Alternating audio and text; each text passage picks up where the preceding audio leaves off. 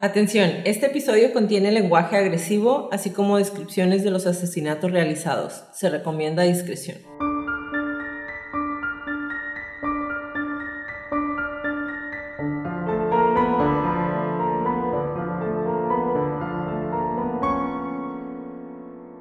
Hola a todos, bienvenidos a Crónicas de Crimen. Yo soy su host Jacqueline López y me acompaña como de costumbre Leti Mosqueda. Hi Leti. Hi Jackie. Queremos invitarlos a nuestras redes sociales, Facebook, Instagram y Twitter como @crónicasdecrimen para que nos den follow. Ahí subimos toda la información y fotos de nuestras crónicas y a que nos compartan con sus conocidos. Es la única manera de que más gente pueda escuchar nuestras crónicas. Comenzamos.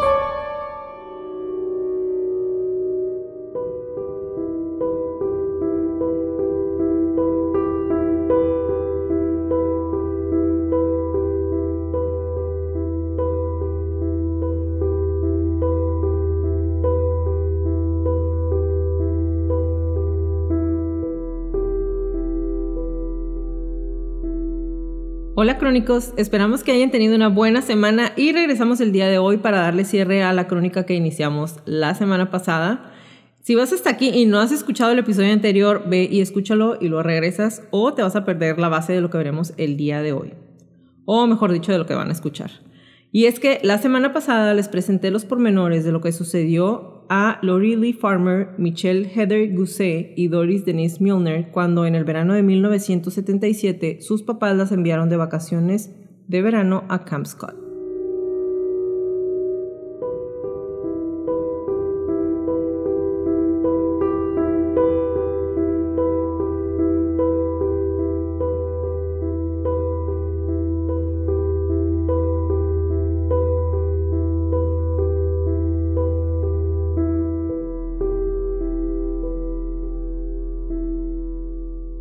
Leti, la semana pasada les platiqué un poco acerca de las tres niñas y los ataques hacia ellas, así como la evidencia que encontraron en el lugar de los asesinatos. Uh-huh. Y también al final hablamos del que desde el primer momento fue considerado como el sospechoso principal por el Sheriff Weaver, que es Gene Leroy Hart.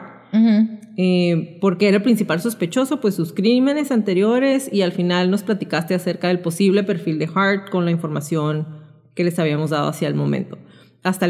Y bueno, el día de hoy vamos a tratar de complementar toda esa información con más hechos, todo lo que sucede alrededor de la investigación y el resultado final.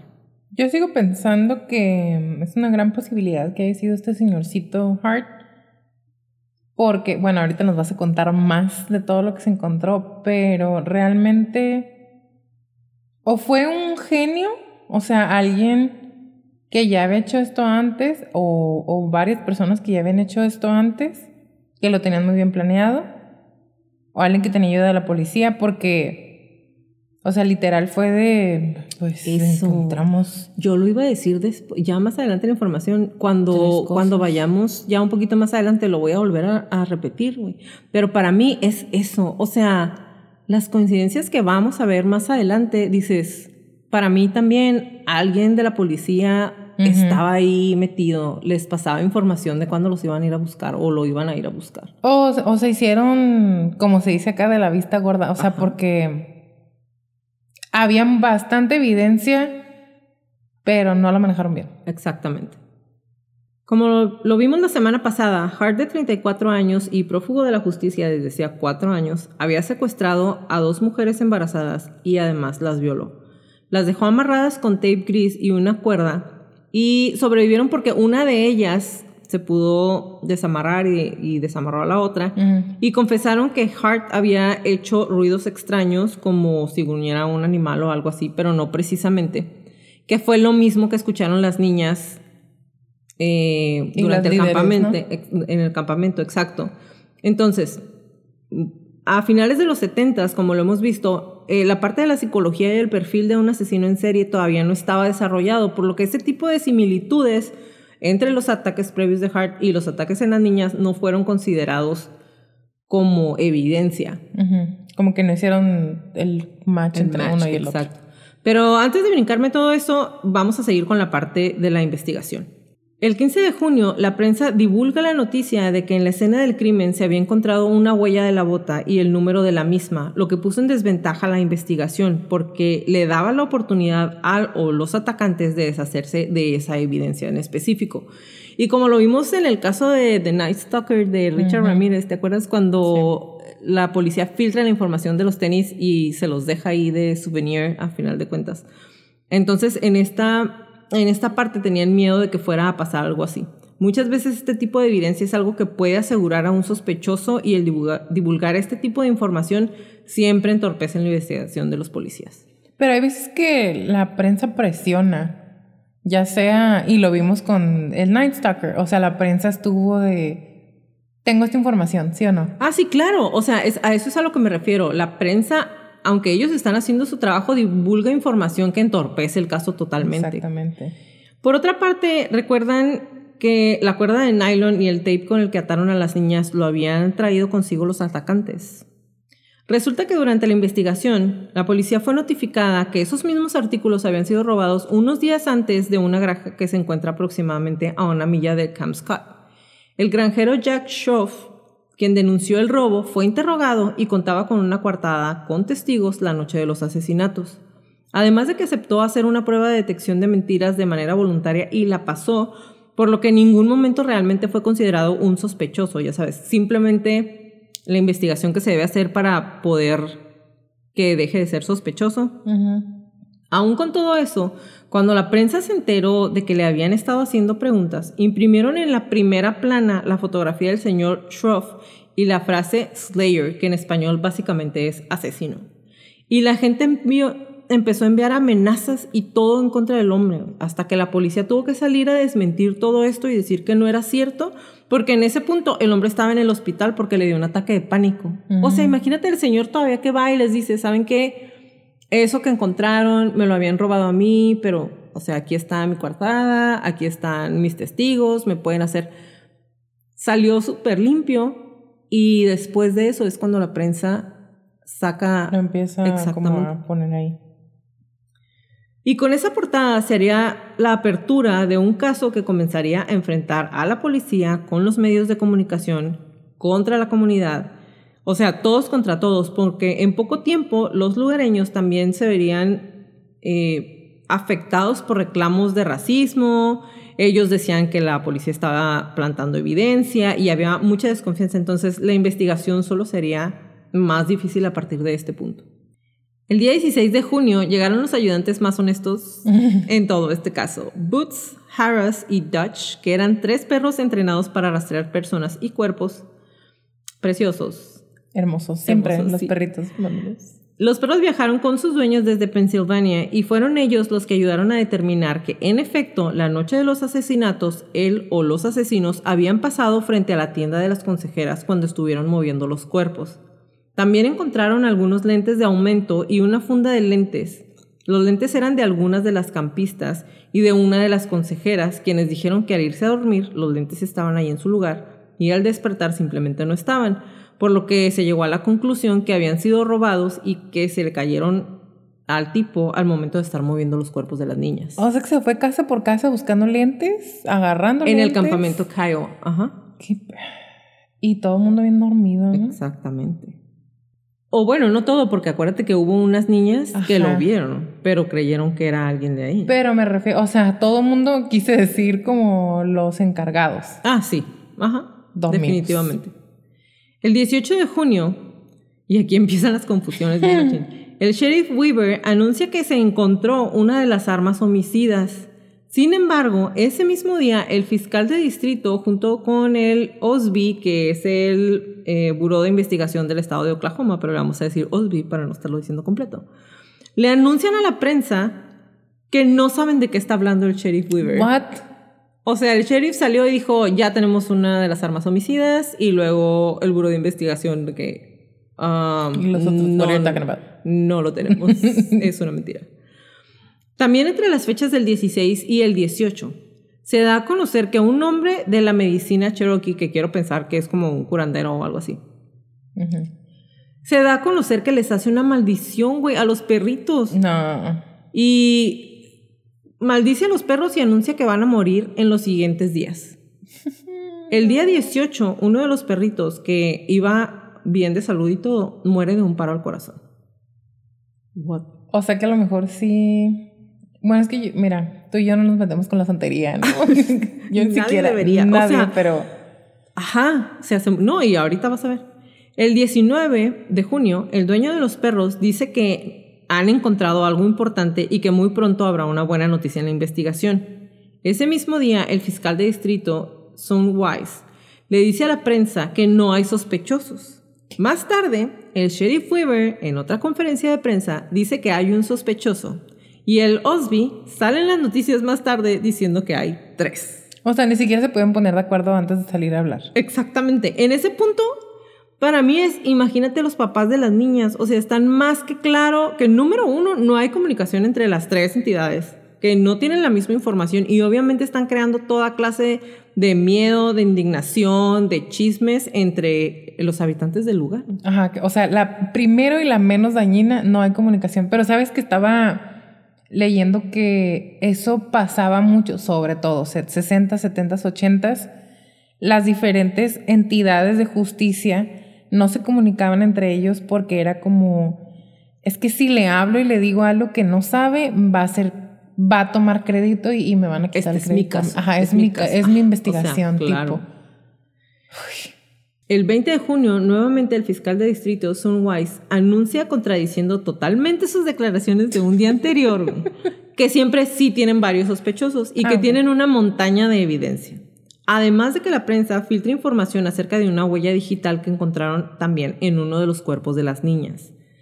Y entonces, o sea, un día antes salió a decir, no tenemos nada. Y al día siguiente, ¿saben qué? Sí tenemos más de uno y tenemos un montón de información, de evidencia.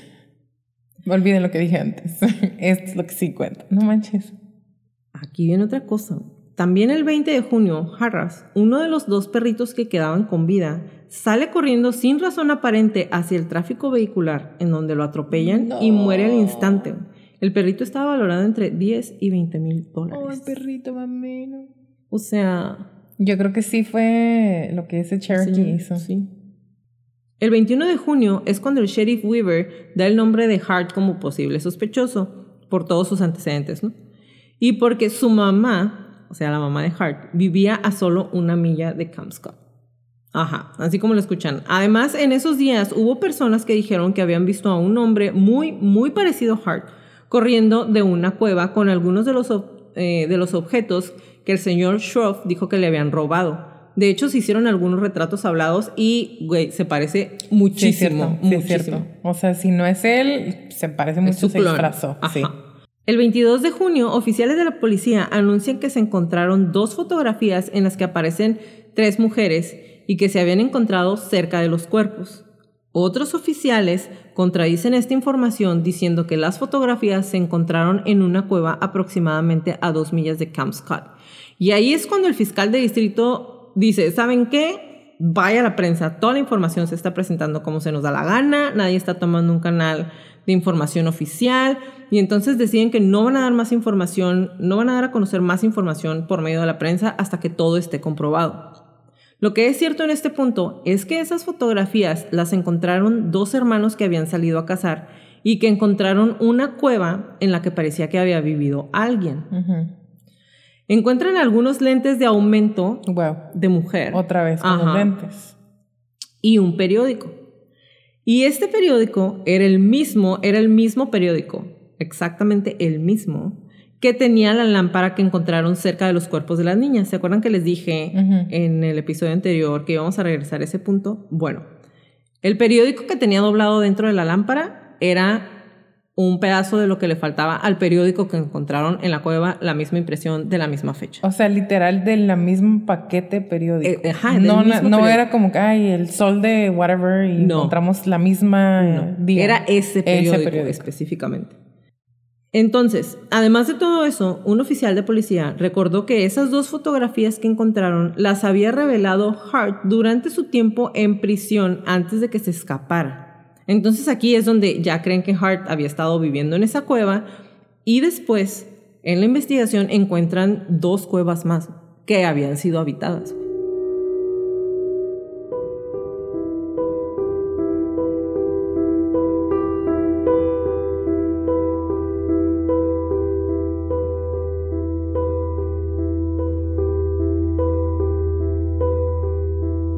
Como lo vimos antes, Hart era un Cherokee nativo americano, por lo que se tenían las sospechas de que la comunidad Cherokee lo estaba ayudando a esconderse y huir de las autoridades, principalmente las semanas después de los asesinatos, pero pues también los otros 4 años que ya llevaba huyendo el hombre, ¿no? Pues sí, porque, o sea, no es de que hay un par de meses, 4 años escondiéndose. Exacto. Digo, no había cámaras y así, pues, pero... Además estaba escondiendo dentro del mismo bosque, entonces... Como en el territorio de Cherokee. Ajá, es más que obvio que él conocía ese lugar así. Ahí creció aparte. Exactamente. Perrillo. El 24 de junio, 200 policías y alrededor de 400 voluntarios rodearon un área de casi 4 millas en Camp Scott. Los voluntarios tenían prohibido llevar armas. Sin embargo, había algunos que iban con sus pistolas de todas maneras. Y aquí, la verdad, a mí... Para empezar, se me hacen muchísimas personas, sobre todo para tenerlas bajo control o para, no dejar huella. O sea, imagínate que hay algo de evidencia en el campo. ¿Tú crees que...? Sí, le pasas por encima, o sea, lo pateas, claro, lo mueves. Exactamente. Lo entonces, a mí se me hace mucho para tenerlas bajo control, para no mover la evidencia, si es que había. Pero me imagino que lo que querían era ayudar a encontrar a los asesinos de estas bebecitas. Y bueno, algunos de estos hombres, güey, aparte de llevar sus armas... iban borrachos. Ajá. De los 400 voluntarios, varios fueron arrestados por estar borrachos y por posesión de marihuana. O sea, esto se pone cada vez más ridículo. O sea, pero se supone que iban a...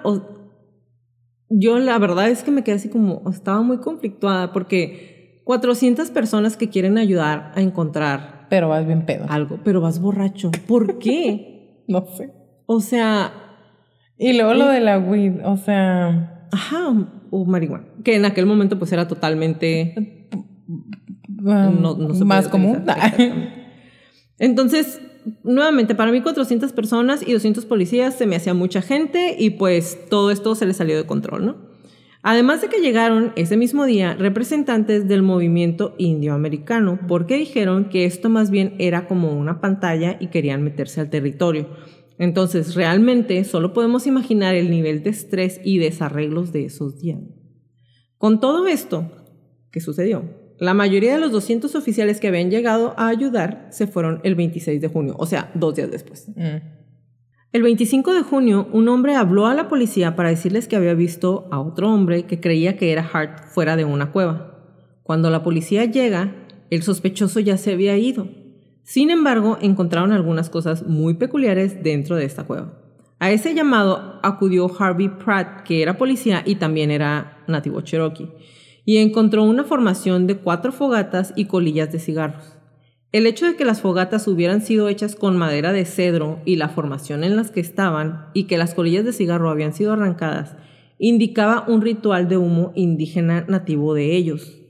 Las colillas de cigarro contenían saliva, con el tipo de sangre O, y adivinen quién tiene ese tipo de sangre. Pasa el Hart. Exactamente. No dice ninguna parte si es O negativo o O positivo, pero de cualquier manera, ese tipo de sangre es muy raro. Es que en aquel entonces las pruebas de DNA nada más te podía decir el tipo de sangre, no te podían dar más información. Ajá. También se encontró una huella de bota que coincidía con el tamaño de la impresión ensangrentada en la tienda 8, que era 9.5. Y aquí es donde empiezan los alegatos de que Hart no había sido porque él era 11.5. Sin embargo, el tipo de sangre O, como el que encontraron, como ya les mencioné, es muy difícil encontrarlo. Entonces, a mí, cuando se juntan estas dos partes de la evidencia, la bota 9.5 otra vez, y que la persona que habló dijo que el que estaba en esa cueva era Hart, y el hecho de que el tipo de sangre de la evidencia es la de Hart, entonces, ¿por qué decir, no, lo están implicando y él ni siquiera puede ser porque él no es talla 9.5 de zapato? Entonces, güey, para mí es más obvio de que, pues, eran más de una persona. O pudo haber traído unas botas que le quedaran chicas. Exactamente. Hubiera estado muy complicado caminar y correr, pero podría haber pasado. Exactamente. Vivía en el bosque. Exactamente. La tercer cueva la encontraron gracias a que un prisionero le informó a la policía que él había conocido a Hart en esa cueva después de los asesinatos de las niñas. El prisionero tenía solo 16 años y estaba en prisión por haber asesinado a su hijo de 3 años. Cuando llegaron a la cueva, encontraron el siguiente mensaje en letras mayúsculas. La fecha era 77-6-17 y el mensaje decía: el asesino estuvo aquí. Bye bye, tontos. Qué desagradable. Les voy a subir las fotos para que lo vean. O sea, sí, yo lo leí y dije, ¿por qué? Porque incluso si es una persona como taunting, como, ¿cómo se dice? Como molestando a los policías. Uh-huh. Qué desagradable de todas maneras. O sea, sí, porque para mí lo que se perdió muchas veces a lo largo de todo este circo que se hizo después es que las víctimas eran 3 niñas chiquitas. Uh-huh. Eran 3 bebitas, 8, 9 y 10 años. Uh-huh. ¿Okay? Las asesinaron de una manera salvaje, les hicieron muchas cosas muy feas y la gente, o sea, parece que se les olvidó qué era lo que les habían hecho. Sí. Entonces, aparte del mensaje y de la manera en la que descubrieron la cueva, lo que es muy raro es la manera en que la fecha está escrita. Como les dije, está primero el año, luego el mes y luego el día. Y en Estados Unidos la fecha normalmente se escribe mes, día y año. Esta empieza por el año, lo que es normalmente utilizado por los militares o bien dentro de la cárcel. Es lo que te iba a decir, porque en mi trabajo escribimos año, mes, día y es un abogado. Ajá, exacto. Ahora, Hart no había sido militar, pero la cárcel la conocía muy bien. Exactamente. Algunas personas creen que el mensaje pudo ser escrito como una broma de mal gusto por el joven prisionero. Sin embargo, basándonos en algunas otras pruebas de que el asesino tuvo comunicación con la policía después de los asesinatos, no podemos desestimar el hecho de que el mensaje haya sido escrito por él. Uh-huh. Porque después de los asesinatos pasan muchísimas cosas que dices tú, o sea, se estaba riendo de ellos, real. Se estaba burlando, sí. El 6 de julio, el examinador médico del estado de Oklahoma libera las autopsias de los 3 cuerpecitos de las niñas. El director de la OSBI llama a una rueda de prensa en la que dice que no hay huellas digitales en los cuerpos de las niñas. Y cito: lo que se creía que eran huellas dactilares no eran huellas. O sea, como con el Goyo, que el que era loco, aunque no se cree que está loco, no está loco. Ah, sí. Y ya, cuenta. Gracias, bye. Ajá, no quiso andar más en el tema. Le preguntaron y dijo que no tenía otro comentario que dar al respecto. Ay, qué frustrante. La rueda de prensa terminó con otra declaración muy inusual del hombre. Y cito nuevamente: voy a decir con certeza que Hart es culpable, porque no voy a decir con certeza que otra persona que no ha sido juzgada es culpable, pero tenemos un gran número de evidencia que apunta a su culpabilidad. ¿Te acuerdas de esa escena de Shrek cuando le preguntan? No veo Shrek, me choca Shrek. Bueno, los que sí, hay una escena donde le preguntan a Pinocho si sabe dónde está no sé quién, creo que Shrek, y él: no podría decir con certeza que desconozco o que conozco la ubicación actual de la persona por la que me estaban preguntando. Sin embargo, no, así como dándole vueltas. Bueno, esa fue, pero otra vez. O sea, ¿y los papás de las niñas? Ajá. Las víctimas del crimen, lo que pasó, ya se nos olvidó y ahora traemos un circo. Exactamente. Todo idiota por esta persona. Debido al tamaño del Camp Scott, fue difícil para la policía asegurarlo mientras buscaban pruebas. En las semanas posteriores a los asesinatos se contrató a una compañía de seguridad, y aquí empieza lo peor, si es que se podía poner peor, aunque ustedes no lo crean. Se contrata una compañía de seguridad para vigilar el campamento, que ahora había sido desocupado por todo el personal, y entonces estaba la policía y los nuevos guardias. Según estos guardias de seguridad, había evidencia de que alguien seguía acechando el campamento, dejando huellas en la arena fresca y dejando puertas abiertas que antes estaban cerradas. Y lo único que podemos pensar es que obviamente las personas que estaban entrando en el campamento eran personas que ya lo conocían, güey. O sea, que tenían años haciendo esto. Y por lo menos, ajá. Exactamente. Y si recuerdan, yo les dije, hay antecedentes desde 1970 en donde chicas que habían estado yendo a acampar y consejeras que habían estado ahí habían visto hombres desde mucho tiempo antes. Entonces, el hecho de que ya estén ahí cuidando, que esté la policía y que se sigan metiendo, es como que te escupan en la cara. Sí, porque, por ejemplo, si nos regresamos a lo de la nota que encontraron en la caja de donas. Exactamente. O sea, las personas responsables tuvieron el tiempo, la dedicación de... por lo menos, o sea, neta, por lo menos entender muy bien la distribución de las casas, bueno, las tiendas de acampar. Exactamente. De los baños, de la cocina, de la oficina, de dónde iba a dormir quién. Porque no me parece que haya sido random, porque se fue a las otras casitas a luz a unas niñas que se despertaron, que estaban más grandes. Ajá. Que es más fácil que, ¿cómo se dice? Que gritaran, que griten o que se intenten defender, que unas niñas de 8 años. Exactamente. Además, esto quiere decir que o conocía a alguien ahí o se sentía con la total confianza de que conocía caminos que los demás no y no lo iban a descubrir. Ajá, que nadie... O alguien, porque podrías decir, pues alguien psicotizado, pues no creo, porque se anduvo escondiendo y escabullendo y, o exactamente, sea, no checa pues todo. Exacto. Y ahí es donde puedes pensar también qué tal si alguien de la policía o del campamento exactamente estaba inmiscuido en todo lo que pasó. Los guardias privados también hablaron de haber visto siluetas en el bosque en múltiples ocasiones, y a veces se usaron perros para intentar rastrear a quienquiera que hubiera estado ahí. Una vez, uno de los perros regresó con su dueño todo asustado y temblando, y al parecer había sido golpeado en la cabeza. Pobrecito, asustado.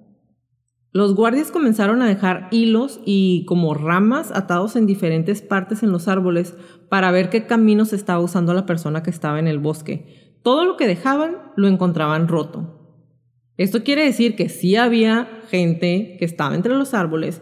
Y ahora, imagínense, si eso asustaba a los guardias que están ahí, que son hombres, que saben cómo defenderse, que traen pistola.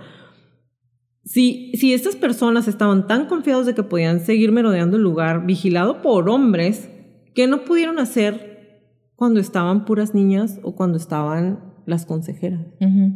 O sea, porque básicamente podían... O sea, esto hubiera podido estar... 1000 veces peor. Pudo haber sido una masacre. Yo sigo pensando que fue este señorcito que ya se conocía muy bien todo el terreno, pero cada vez, bueno, hasta ahorita cada vez parece más probable, más posible que fue más de una sola persona. Y ahí te va algo peor. Qué bien. Por si esto fuera poco, y para burlarse más de la policía y del sufrimiento de los padres de estas pequeñas, el 29 de julio de 1977... y esto es súper sospechoso, uno de los guardias de seguridad privados que está cuidando el campo ve lo que parece ser una persona en las inmediaciones y les avisa a los demás y salen a revisar.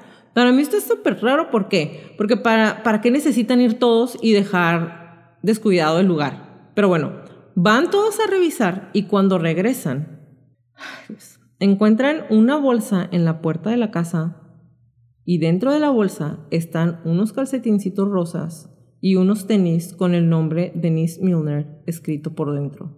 Tanto los calcetines como los tenis están mojados. O sea, alguien los trajo.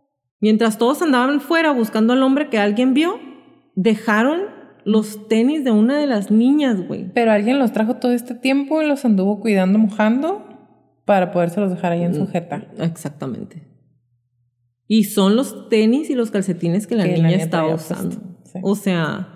Imagínense lo que fue para la madre de la niña tener que ir nuevamente a reconocer las cosas de su hija o las cosas de su niña muerta que ya había enterrado, los calcetines y zapatos que muy probablemente estaba usando al momento de su muerte. Tuvo que ir otra vez a decir, sí, son los zapatos de mi hija, no me los entregaron cuando me entregaron todas sus cosas y cuando me lo entregaron a ella. ¿Y el inventario que debieron de haber hecho? Aquí va. La madre de Denise insiste que faltaban calcetines rosas y los tenis en los artículos que le devolvieron. El OSBI insiste en que se contabilizaron todos los zapatos. No hay duda de que de la señora Milner. Pero, ¿entonces qué? ¿Cometieron ellos un error? ¿O el asesino dejó un recuerdo jugando con los guardias? ¿O simplemente era un error administrativo de los trabajadores de la escena del crimen? Y cuando dicen esto... En contradicción a la línea oficial, el subdirector de la OSBI dice que ya había 2 pares de zapatos en los casilleros de pruebas y creía que los que habían encontrado los guardias de seguridad, es decir, los tenis mojados, eran una prueba separada.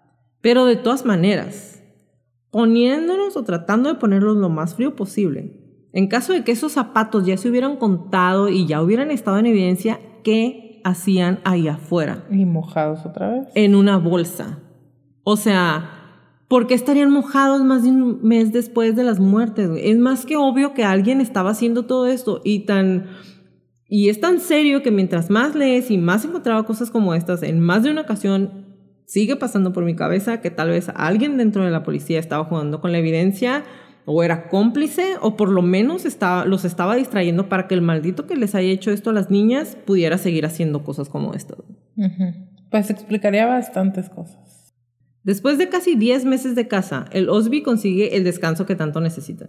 El agente Larry Bowles había estado trabajando con un informante de la comunidad Cherokee y descubrió que Hart se estaba escondiendo con un amigo que se llamaba Sam Pigeon a 50 millas al este de Camp Scott. Pigeon estaba convencido de la inocencia de Hart y lo había dejado vivir en su choza de 3 habitaciones durante los últimos 8 meses. O sea, lo estaba escondiendo. Exactamente.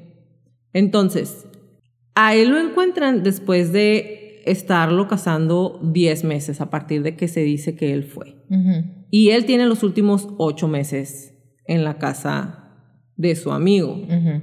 Pero los otros 2 meses, ¿qué? Pudo ser él el que estuvo dejando toda esta evidencia. Very o al que estuvieron happen. Viendo, sí, exactamente. Pudo completamente ser él. El 6 de abril de 1978, agentes de la OSBI rodean la cabaña y arrestan a Gene Leroy Hart, que en ese momento tenía puestos, ¿adivina qué? Unos lentes. Lentes de aumento de mujer. De mujer. Uh-huh.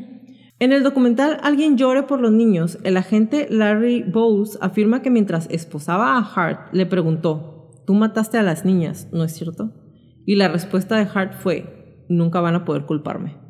You're never gonna pin it on me, algo así, ¿no? Como, eso es lo que le dice. No, no me lo vas a poder poner. Exactamente. Como colgar o algo así, perdón.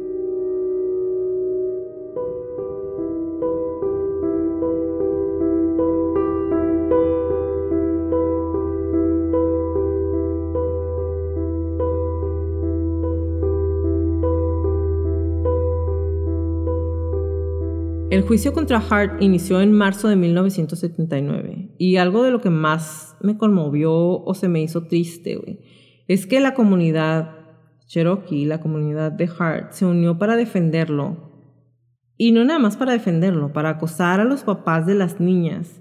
Aparte que en esos tiempos no había apoyo para las familias de las víctimas como lo hay hoy, que hay varios centros donde pueden ir las familias de las víctimas y les dan atención psicológica. La gente les gritaba en las calles que dejaran en paz al cerdo este.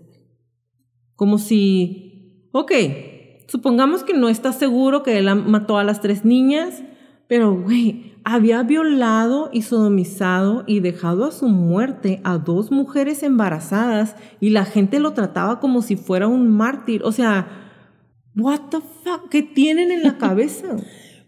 O sea, está bien, a lo mejor, o sea, es por... no decimos que no, que no, ahí no están seguros que haya sido el que le hizo eso a las niñas, pero no dejaba de ser un puerco animal, o sea, ya les había hecho cosas a esas mujeres, y la gente como si, ay, déjenlo en paz, pobrecito, traen algo contra él. Oh. Pero es que lo vimos igual diferentes comunidades, pero vimos exactamente lo mismo con O.J. Simpson. ¿Qué pasa? Es una minoría que están acostumbrados a ser martirizados y a ser hechos de lado por el resto de la sociedad. Los están acusando de un crimen y ¿qué pasa? Se cierran las, ¿cómo se dice? The closed lines. Uh-huh. O sea, se cierra la comunidad para proteger a los suyos ciegamente. Y fíjate, justo eso que estás diciendo es algo de lo que declara Hart a la prensa. Y cito: quizás represento los miedos y dudas que mucha gente tiene sobre cualquier sistema que tenga los medios y el poder para abrumarnos a todos y cada uno de nosotros. Hijo, pues sí. Y con eso le puedes ganar y terminar de lavar el cerebro a mucha gente. Exacto. Que ya trae algo así. La típica pensamiento de contra el sistema. Exactamente. Las cosas empezaron mal para el Estado desde el principio del juicio, cuando se descubre que el fiscal de distrito del condado de Mace, que es Sid Wise, firma un contrato con el editor del Prior Daily News, en el que acordaron compartir la información del caso para un libro una vez que el juicio finalizara. ¡Qué baboso! Entonces Wise, que tenía todo este tiempo, ayudando a armar un caso contra Hart, tiene que retirarse del caso y toda la investigación fue entregada al condado de Tulsa a Buddy Fields, quien ahora se convierte en el fiscal principal. Que es de las peores cosas que puedes hacer es a alguien que ha llevado la investigación desde el principio, dársela a alguien más. Exactamente. Porque ya son otros ojos, porque ya es otra perspectiva, porque ya se no trae puede, el mismo feeling. Ajá, se puede ignorar evidencia que ahí está. También se puede encontrar evidencia que no se había visto, pero casi siempre pasa lo contrario. Exactamente. Mucha de la evidencia mencionada hasta ahora es circunstancial, como ya sabemos. Tenemos el MO anterior de Hart con las dos violaciones que coincide o es muy similar al de los asesinatos y violaciones de las niñas. Los extraños ruidos que hacía cuando violó a estas mujeres y los ruidos que escucha una de las chicas por lo menos una de la noche, exactamente. Monos. Y la aparente necesidad o fetiche de usar anteojos de mujer, que para mí esto es como, es su firma, o sea... Que no es cualquier cosa, ajá. O sea, ajá, porque hemos visto con varios asesinos en serie que todos traen su firma y la mayoría es los souvenirs. Ah, exactamente, o sea, y fotos, o a lo mejor si se hubiera perdido una foto y dices tú, bueno, muchos de los asesinos en serie se llevan fotos o se llevan... un anillo, ajá, unos aretes, algo. O cosas random, o sea, pero lentes variados de aumento es algo muy raro y muy específico. Y ajá, porque no es como, no es misceláneo, ¿no? Agarró lentes acá, agarró zapatos allá, lentes con todos. Exactamente. Y sus víctimas con lentes también. Y lo encuentran con lentes de mujer, aparte, cuando lo detienen. Infeliz. Entonces, sin embargo, las evidencias que hay entre un caso y el otro no se plantean en el juicio, por lo que el jurado no habría tenido conocimiento de las similitudes. ¿Cómo por? Porque en Estados Unidos, cuando una persona comete un delito y luego va a la cárcel y luego comete otro delito, no puedes tomar en cuenta el delito anterior porque el jurado se puede cegar. Estaría prejuicio. Ajá, con prejuicio. Exactamente. Pero en este tipo de casos, o sea, para mí es de que sí, ve lo que está haciendo. Sí hay una manera, pero ahorita eludes me. No me puedo acordar ahorita cómo, pero sí sé que no es fácil. Ajá, pero, o sea, en este tipo de casos, cuando a lo mejor, no sé, y digo, nos vamos a ir. A lo mejor si hubieran sido las violaciones y él no hubiera intentado matar a las mujeres, uh-huh, y aquí... mataron a las niñas, dices tú, ok, no se parecen para nada. Pero misma abusó sexualmente de ellas, el tape gris, la cuerda de nylon. A las niñas les hace lo mismo, el tape gris, la cuerda de nylon. Los ruidos. Jodidos lentes. Los lentes, güey, todo es igual, ¿por qué no utilizarlo? Ahí es donde dices tú, pues... O sea, no me hace lógica que digas que van a ir con prejuicios porque sí, necesito que hagan eso para que tengan al cerdo uh-huh, que está abusando de las mujeres, de las niñas en este caso. Pero entonces, por eso no fue utilizado. Las fotos de la boda que encontraron en la cueva, como ya les platiqué, vincularon efectivamente a Hart con el periódico y por lo tanto con la linterna roja. Esas fotos son algunas de las pruebas que dicen que se plantó y que la defensa dijo que había plantado la policía, pero no tenían pruebas de ellos. Y entonces a mí se me hace algo súper estúpido porque dices, la defensa dijo, no, esa evidencia el sheriff Weaver la plantó. ¿En base a qué? Ajá, entonces, ok, dime por qué dices eso. No tengo evidencia, pero estoy convencido. Ajá, no tengo evidencia, pero yo estoy convencido. Tengo, ¿cómo se dice? Un hunch, tengo la... ¿Cómo se dice? ¿Como un sentimiento? Como un sentimiento. Ajá, como un presentimiento. Ajá, tengo el presentimiento. O sea, se me hizo algo súper tonto de...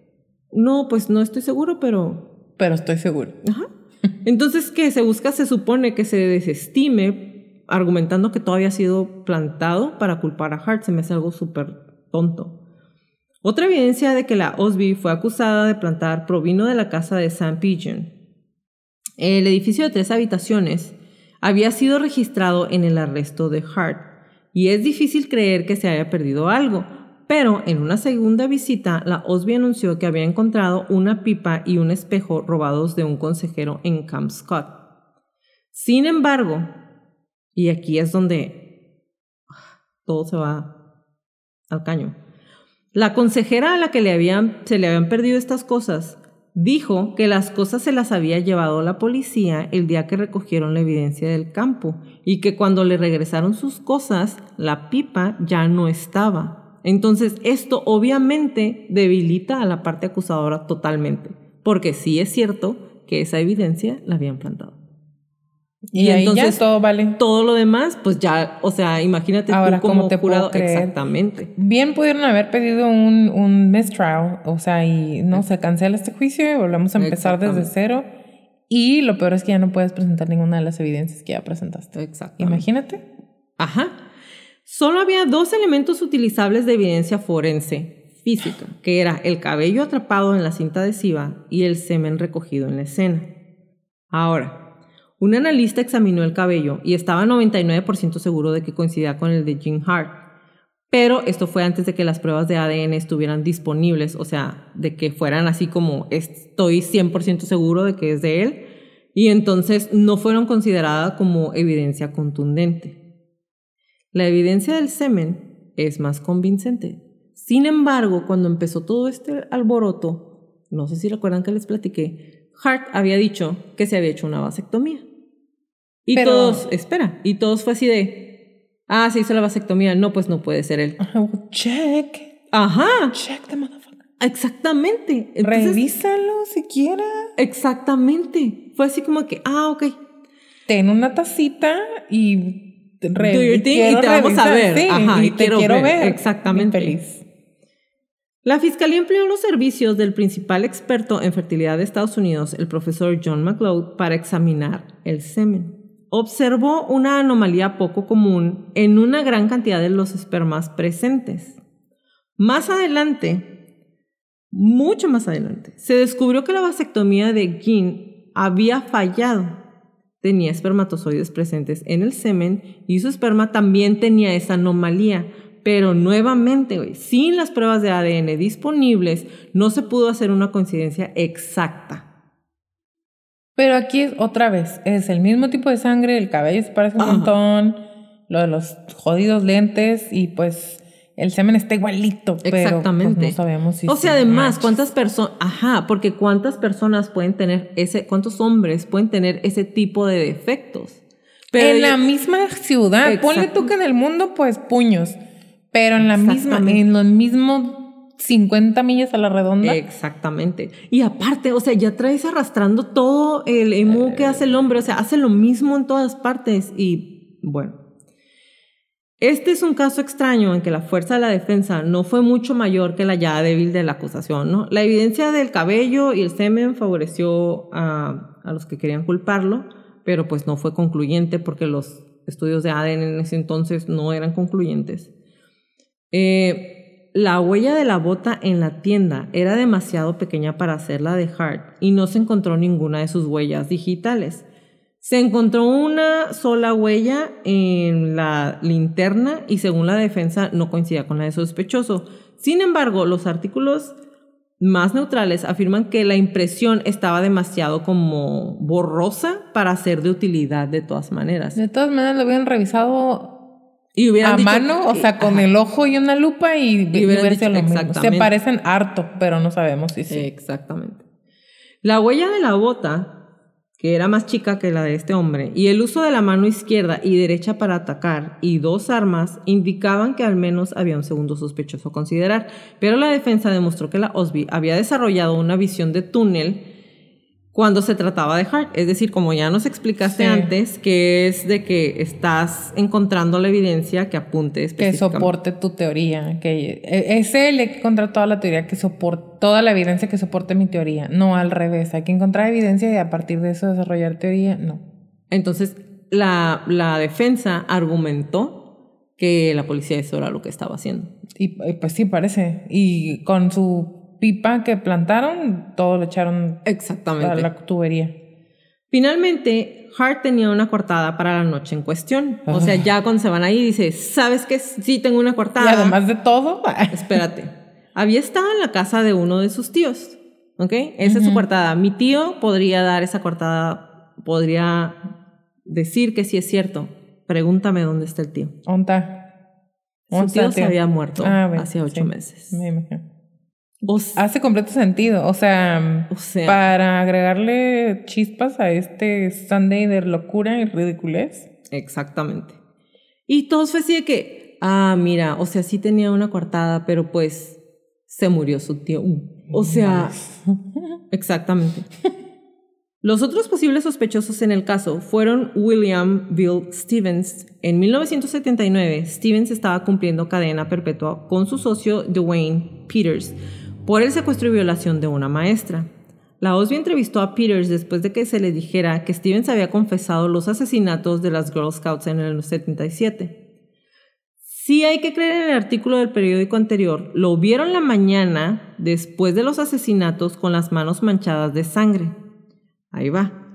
Según el abogado defensor Garvin Isaacs, Joyce identificó la linterna mencionada como la misma que se encontró en la escena del crimen, pero más tarde se supo que Joyce tenía una relación con Dwayne Peters y era posible que estaban conspirando para ganarle a Peters una sentencia menor por la cooperación en este caso. Entonces, cuando hicieron toda la investigación, se supone que todos eran amiguitos, querían echarle la culpa a ese fulano para que el otro saliera antes de la cárcel y se fuera con esta señorcita Joyce Payne. Ay, okay. Qué gente. Pero bueno, para poder desestimarlos, a ellos sí les pidieron que dieran su muestra de semen y salió que no coincidían con las muestras anormales tomadas de Camp Scott, porque obviamente son de Hart, pero no quieren aceptarlo. Lo curioso es que aquí sí, la revisamos y no. Es que esas están raras, las del Camp Scott son raras y las de Hart son raras, pero no podemos decir que las de... Pero estas no son raras, entonces no son. Exactamente. Frank Justice y Sonny James también fueron otras dos personas que fueron posibles sospechosos. No se sabe mucho sobre por qué estos dos hombres serían sospechosos en el caso.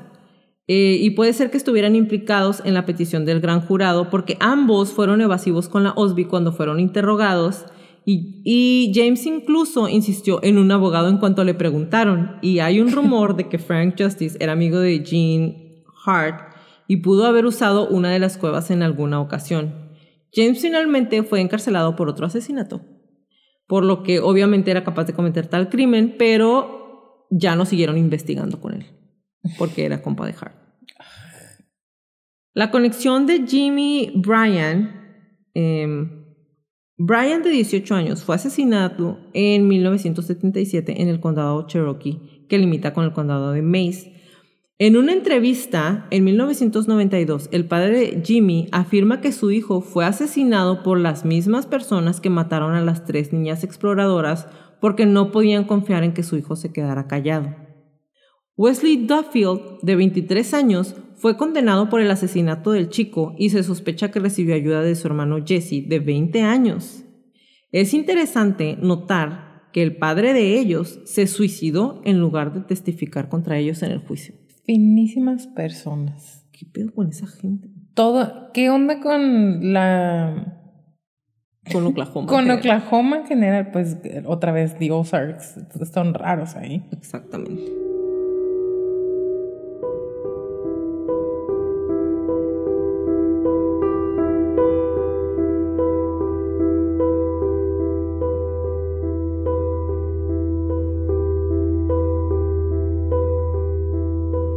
En el transcurso de 6 horas de deliberación sin nativos americanos en el jurado, Gene Leroy Hart fue declarado no culpable.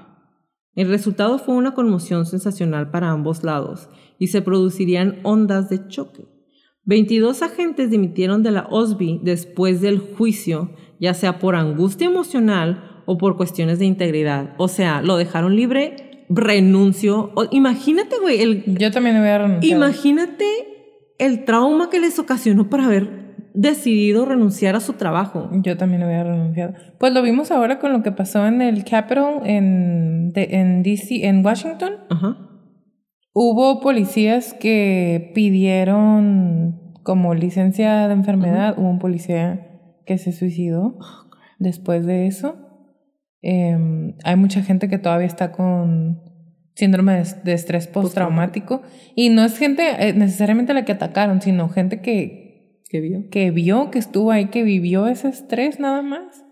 Ahora imagínate ellos que tenían, o sea, años investigando esto y que hayan, o sea, que la incompetencia y que la evidencia sea tan, aquí está, o sea, ¿qué más quieres?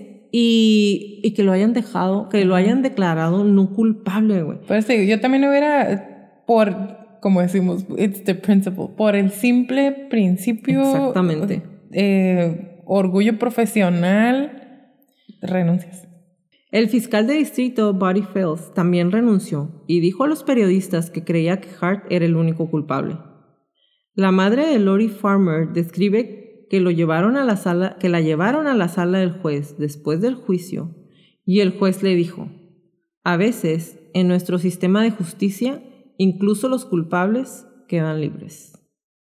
Imagínate que el juez te diga eso. O sea, ¿con qué te vas? O sea, le mataron a su hija de 8 años. ¿Con qué se va, güey? Se va con esa frase. O sea, si es para volverse loco, pues. Claro. El juicio contra Gene Leroy Hart sacó a la luz otros asuntos, a saber que puede haber motivos para sospechar que las niñas en el campamento estaban en peligro desde antes del 12 de junio de 1977. Las familias de las 3 víctimas demandaron a Magic Empire Girl Scout Council, que son los dueños del campamento, por 2.5 millones cada una. Hay registros, como ya les mencioné, y les voy a subir lo más que pueda a la información, de cientos de hojas en forma de artículos, de periódicos, de testimonios, de declaraciones formales que muestran que Camp Scott estaba siendo acosado por una o varias personas peligrosas durante años antes de los asesinatos. Como se los mencioné en el episodio anterior, había amenazas tan atrás como 1970 en las que se habían visto y escuchado a hombres en las inmediaciones. Habían acosado a las chicas, a las consejeras, habían dejado la nota con el aviso de los asesinatos, habían pasado 1000 cosas que, de haber sido tomadas en cuenta, tal vez esto nunca hubiera pasado. Parece que en ningún momento se llamó a la policía ni se hicieron cambios para mejorar la seguridad y, sin embargo, después de todo esto, las familias perdieron la demanda.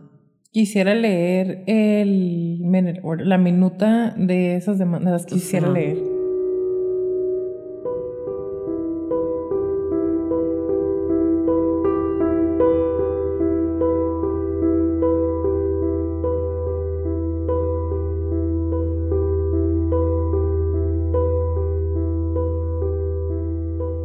Este episodio es editado por Stuka Producciones. Si necesitas trabajo de edición de audio y video, Stuka Producciones puede ayudarte. Búscanos en Instagram y Facebook como Stuka Producciones.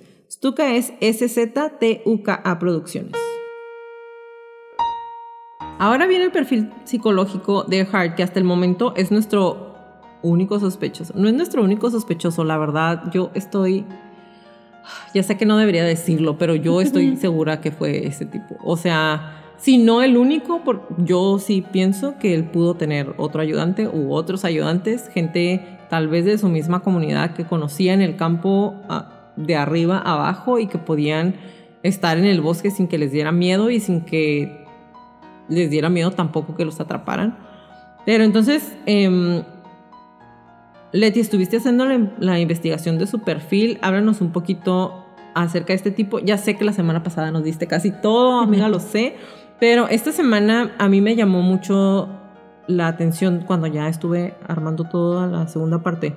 La parte de que se haya ensañado en estar dejando como pistas a los padres. No estamos 100% seguras que haya sido él, pero si fue él, ¿hay un complemento en su perfil? Sí, lo que pasa es que podríamos alegar, no sabemos for sure, o sea, no tenemos 100% seguro que fue él o no.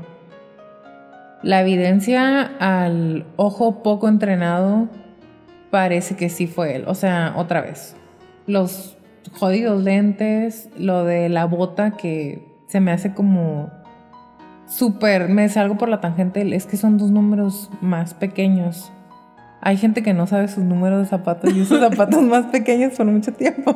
Exactamente. Conocemos a alguien. Y no nada más eso, pero hay el modus operandi, o sea, el estilo de crimen, la violencia, el ensañamiento con las víctimas, el sadismo que se muestra en cómo las trata. Es el modus operandi de Hart en el primer, y por lo menos un crimen anterior, porque normalmente esta gente no... Este tipo de personas no es de una vez y me calmo y otra vez y me calmo, pero hay veces que se pueden salir con la suya y... O sea, estas chavas las dejó ahí en el bosque pensando, se van a asfixiar, les va a dar quizá hipotermia y algún animal se las va a comer, y él conocía muy bien el bosque. Exactamente. O sea, que nos dice que no lo había hecho eso ya en otras ocasiones y nada más no lo habían atrapado. Exactamente. Y bueno, con él tenemos la parte del sadismo, simplemente por los actos sexuales que cometió con las niñas y con las adolescentes que secuestró primero. Tenemos pedofilia y por lo menos no es ocasional, sino por oportunidad, ¿no? Porque abusó sexualmente de las dos adolescentes que estaban súper petit. Uh-huh. Y después de las niñas, entonces por lo menos es un pedófilo de oportunidad. Ajá, oportunista, por lo menos. Lo más probable es que sí traiga tendencias de pedofilia muy fuertes el Hart o esta persona que cometió los crímenes. Y el hecho de que haya dejado, ya sea la persona que cometió los crímenes o quien haya sido que dejó los mensajes en la cueva, la fecha y bye bye tontos, puede ser para poder seguir torturando a las familias, a la policía, para poderse burlar. También puede ser que le produzca algún tipo de placer estar haciendo sufrir más a las personas, que podría ser un placer sexual o un placer pues no emocional o sentimental, porque no se conecta con esa parte, pero placer simplemente. Y estamos viendo a una persona con, otra vez, mínimos rasgos de trastorno antisocial de la personalidad, porque es el violación de los derechos de las otras personas, no hay respeto por la vida de las otras personas, hay una violencia o una tendencia a violencia, intento de asesinato, si es Hart otra vez, por lo menos una vez, y ya el asesinato consumado la segunda vez. Estar viviendo en el bosque o en cuevas, podríamos también llamarlo como irresponsabilidad por la vida propia. Y lo de robarse los lentes también, o sea... Lo de robar de noche mientras la gente estaba en su casa. En sus casitas de campaña. O sea, estamos hablando de una persona con trastorno, por lo menos, no rasgos, pero yo pienso que el trastorno antisocial de la personalidad, por lo menos una parafilia, que sería la del sadismo. Y podríamos decir hasta algún fetish con lo de los lentes o con prendas de mujer, quizá, o sea, a lo mejor nada más no se encontró más evidencia si esta persona había estado poniéndose en el bosque o con más amigos en el bosque, pudo haber dejado ahí más evidencia en otras casas y las personas que lo estuvieron resguardando la escondieron, o sea... Sí explicaría mucho si él o los culpables tenían una red de apoyo. Ajá. Y pocas veces hay una red de apoyo tan fuerte como con una comunidad así tan cerrada, tan como la de él, privada como puede la de los indios nativos americanos. Exacto. Podríamos también tomar en consideración otra vez el hecho de que se estuviera llevando objetos. Y lo que más me llamó la atención, lo de los zapatos de la niña, que al final los fueron a dejar ahí en sus narices. Porque, o sea, ¿qué tan lejos se pudiste haber ido también?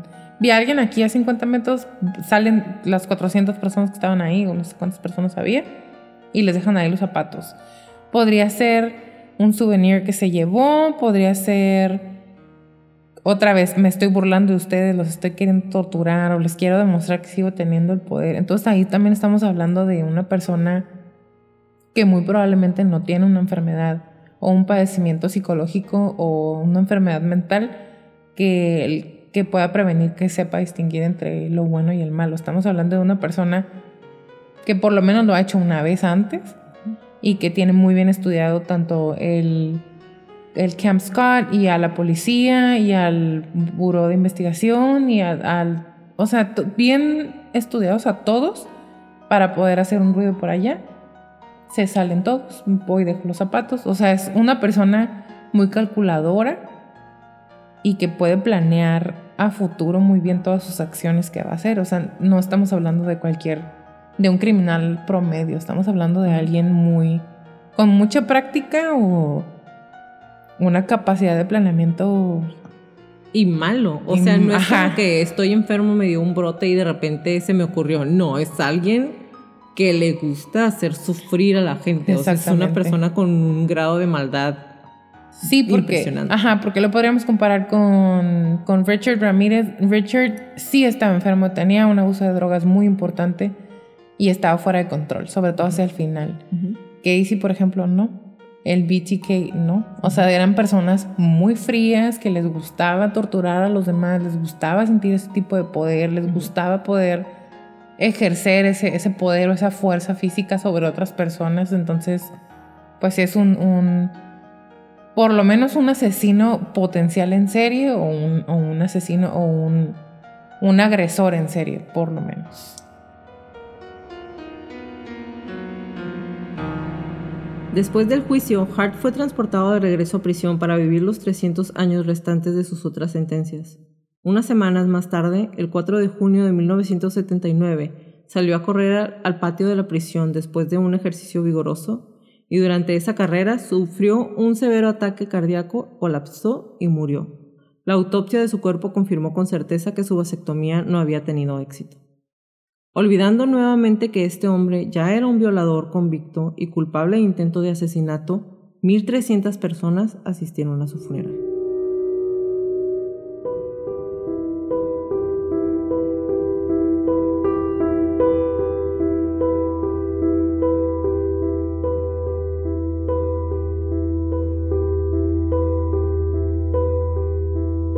Gracias por acompañarnos en un episodio más de Crónicas de Crimen. Los esperamos en nuestro próximo capítulo. Si les gustan nuestras crónicas, por favor regálenos un review en iTunes y en Spotify. Y recuerden, si tienen alguna crónica que quieran que pase a la lista de nuestras próximas temporadas, mándenos un correo a info@cronicasdecrimen.mx.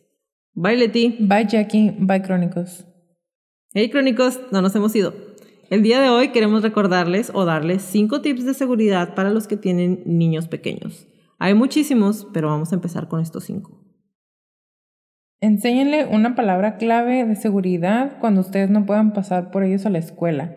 Así, si alguien más se presenta por ellos, los niños sabrán que no deben irse con nadie que no tenga esa palabra clave. Mi mamá hacía eso con nosotros cuando éramos niños. Muy bien. Jamás deben subir al automóvil de un desconocido, ni aceptar dinero, ni dulces, ni nada de estas personas. Jamás deben darle información a otro niño o adulto, mucho menos en la calle. Hay muchas veces que las personas se acercan para pedir información y es ahí cuando aprovechan para sustraer a los menores. Los niños deben saber el nombre completo de sus padres, su dirección y su teléfono de memoria. Siempre, siempre. Enséñenles siempre un número de emergencia, cómo marcar, y que no tengan miedo cuando nos empiecen a hacer preguntas para que puedan pedir ayuda. Como les repetimos en todas las crónicas, créanle su instinto siempre. Si algo no se siente bien, si algo me dice que salga corriendo, vete. Es mejor parecer paranoico y estar a salvo a quedarte y poner en peligro tu vida. Ahora sí, bye, Leti. Bye, Jackie. Bye, Crónicos. Toda la redacción y búsqueda de esta crónica fue hecha por mí, todo el perfil clínico fue realizado por Leti Mosqueda, música por Kevin McLeod y toda la edición de sonido es de Stuka Producciones.